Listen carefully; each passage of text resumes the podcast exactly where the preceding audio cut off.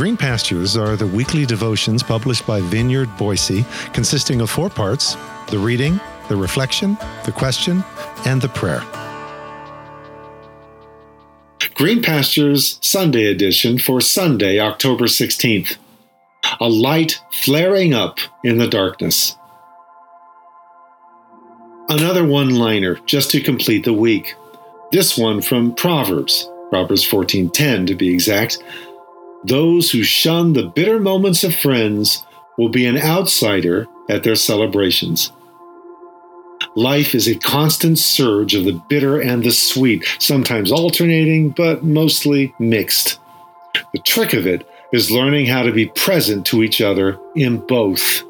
Not merely to celebrate when it's sweet, but also in an organic, unforced way to evoke celebration in the midst of the bitter as well. There is a caution here, too, from Proverbs along the lines that singing praises to a bitter heart is like taking away a garment on a cold day. Such is also compared to essentially the loud, crackling fizz of soda, all noise, no substance. Essentially, Paul's noisy gong or cacophonous cymbals. So let it be organic and unforced. On such occasions, we need not a cheerleader, but a helpful and thoughtful celebration evoker. Such was Paul on that storm tossed ship in Acts 27 amidst a distraught crew. Significantly, this is the only other occasion in our New Testament where that word from James, euthume, occurs as Paul tells the 276 passengers and crew to be of good cheer. Euthume, be of good cheer, because in the midst of the storm, the angel of God had appeared and passed on a message of deliverance. The ship would be lost, but every last one of them would be saved. They'd all make it. So let's eat, he told them, and then get on with the business of surviving the wreck of this day. Viktor Frankl relates something similar in his book Man's Search for Meaning, when he was similarly summoned to buoy the spirits of his fellow inmates in a Nazi concentration camp. Frankl writes It had been a bad day. On parade, an announcement had been made about the many actions that would from then on be regarded as sabotage and therefore punishable by immediate death by hanging. Yeah, that's enough to put the damper on any day, even in a concentration camp. Among these were crimes such as cutting small strips from our old blankets in order to improvise ankle supports, and very minor thefts. A few days previously, a semi starved prisoner had broken into the potato store to steal a few pounds of potatoes. The theft had been discovered, and some prisoners had recognized the burglar.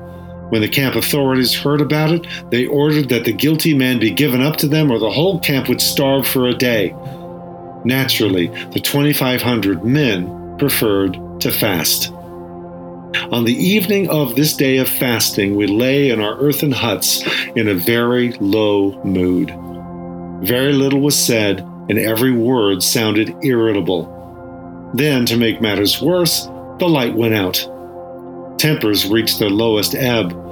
But our senior block warden was a wise man. He improvised a little talk about all that was on our minds at that moment. He talked about the many comrades who had died in the last few days, either of sickness or suicide, but he also mentioned what may have been the real reason for their deaths giving up hope. He maintained that there should be some way of preventing possible future victims from reaching this extreme state, and it was to me that the warden pointed to give this advice. God knows I was not in the mood to give psychological explanations or to preach any sermons, to offer my comrades a kind of medical care for their souls. I was cold and hungry, irritable and tired but I had to make the effort and use this unique opportunity. Encouragement was now more necessary than ever. So I began by mentioning the most trivial of comforts first. I said that even in this Europe in the sixth winter of the Second World War, our situation was not the most terrible we could think of. I said that each of us had to ask himself what irreplaceable losses he had suffered up to then. I speculated that for most of them, these losses had really been few. Whoever was still alive had reason for hope. Health, family, happiness, professional abilities, fortune, position in society. All these were things that could be achieved again or restored. After all, we still had our bones intact. Whatever we had gone through could still be an asset to us in the future. And I quoted from Nietzsche Was mich nicht umbringt, macht mich stärker. That which does not kill me makes me stronger. Then I spoke about the future.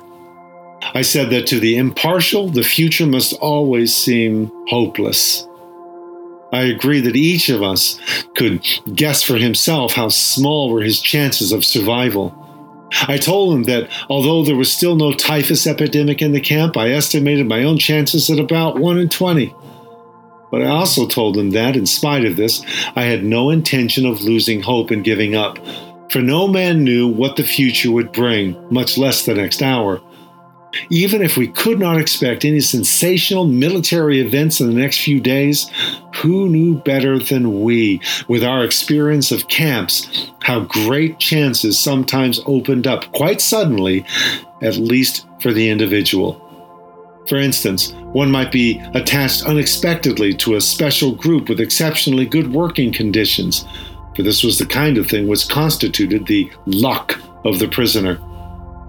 But I did not only talk of the future and the veil which was drawn over it, I also mentioned the past, all of its joys, and how its light shone even in the present darkness.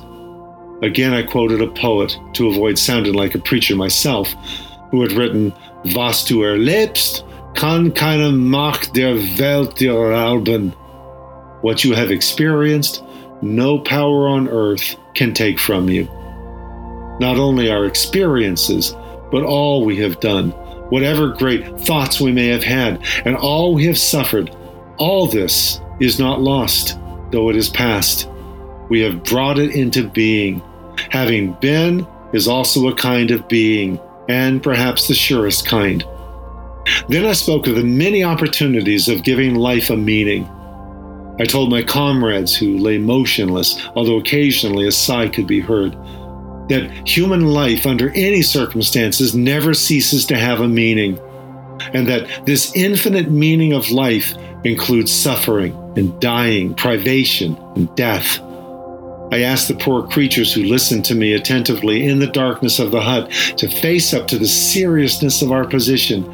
They must not lose hope, but should keep their courage in the certainty that the hopelessness of our struggle did not detract from its dignity and its meaning.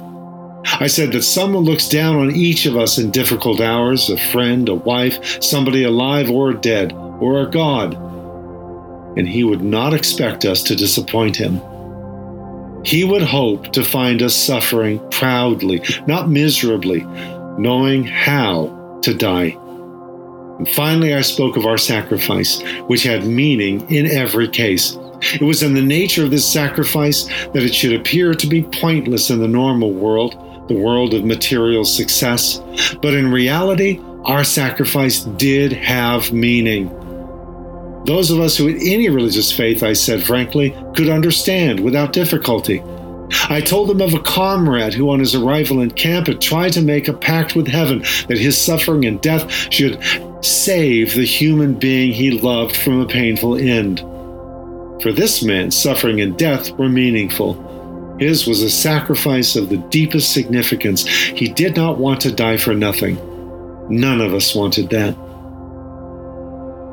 The purpose of my words was to find a full meaning in our life, then and there, in that hut and in that practically hopeless situation. I saw that my efforts had been successful.